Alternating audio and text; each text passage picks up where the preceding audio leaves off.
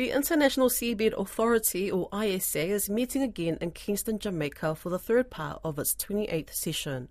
It's a continuation of its July meeting where member states agreed deep sea mining rules should be finalised by July 2025.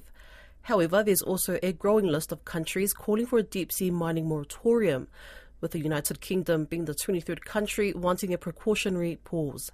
International lawyer for Deep Sea Conservation Coalition, Duncan Currie, speaks to Caleb Fotheringham about the meeting's significance. This is an attempt by the Seabed Authority to agree, or to, to further, I should say, agreement on regulations which would allow seabed mining.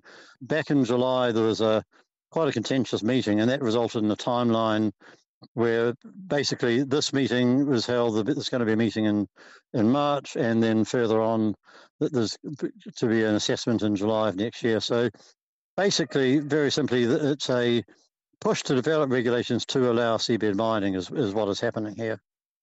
Right, and there have also been countries that have called for moratoriums. I know that the UK, they were the latest country to call for a moratorium. They did it just before this meeting started. How is that affecting the discussions? that's right. Um, it, it, certainly was very significant that the United Kingdom came out with this call for a moratorium. That was a surprise. And they both made that announcement through the, the Prime Minister's office of the UK, and then they came out and, and followed up with a statement on the floor here of the council. But frankly, very shortly after they made their announcement, this earthquake struck and the building was evacuated. And, and uh, even though there's an attempt to, to restart the meeting, a lot of delegations basically rebelled at that and said, no, we don't feel safe.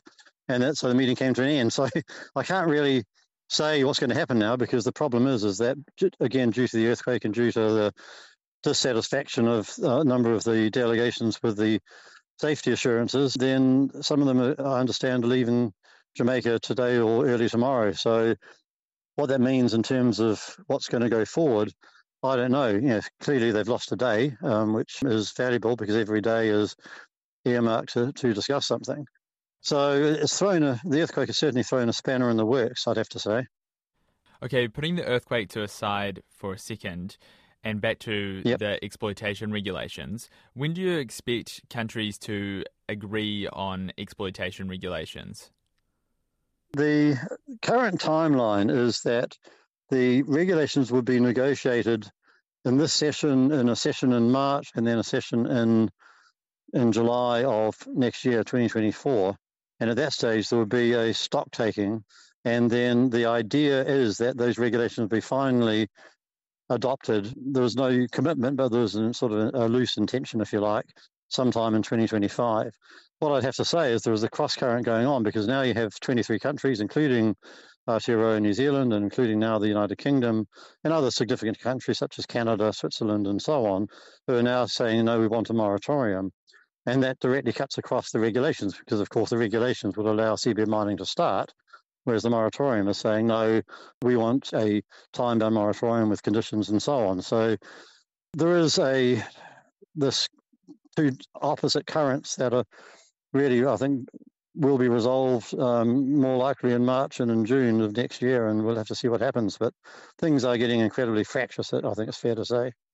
Yeah, and just on that moratorium, it was my understanding that after the July meeting, there was an agreement that the moratorium idea or precautionary pause idea would be picked up again in next next year's discussion. Is that right? Yeah, that's right. In July of next year, in what's called the Assembly, which is the body that has all of the member states of the countries that belong to the Law of the Sea Convention, and they will all get together and meet and decide on a general policy for the protection of the marine environment. And certainly, the moratorium countries, uh, countries that support a moratorium or a precautionary pause, will be arguing that the general policy should be for a moratorium on deep sea mining. However, some countries have already indicated they will oppose a discussion of a general policy for the environment in the Assembly. So that battle is still to be fought, fought if you like.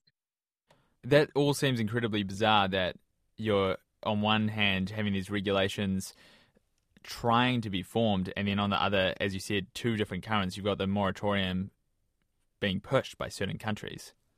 Yeah, it is, Callum. But there's actually, oddly enough, there's, there's a precedent for this because back in the late 80s, uh, there was a convention negotiated called the Convention for the Regulation of Antarctic Minerals for mining in Antarctica. And that was actually finished as a, as a template for mining in Antarctica. And then after that, a number of countries, including uh, initially Australia and France, and then basically other, other countries followed suit, said no, we don't want mining in Antarctica. Instead, we want a moratorium. So they agreed a 50 year moratorium. So there's already a, the law is different, but the, the, the international political dynamic is the same. And that country said, no, no, sorry, we don't want mining here, and we're going to have a moratorium. So that's really the debate that we're looking at. And uh, and I think as time goes on, the fact that the the kingdom, which itself actually is a very significant sponsor of mining exploration activities uh, currently owned by a Norwegian company, oddly enough. And the fact that the UK now supports a moratorium, as well as does France and the other countries I mentioned, um, does show that there is real momentum towards a moratorium. So, um, yeah, how this all gets resolved, quite frankly, I think if the the, the majority of public opinion gets their way, then we'll get, get a moratorium. But um, a number of other countries feel differently.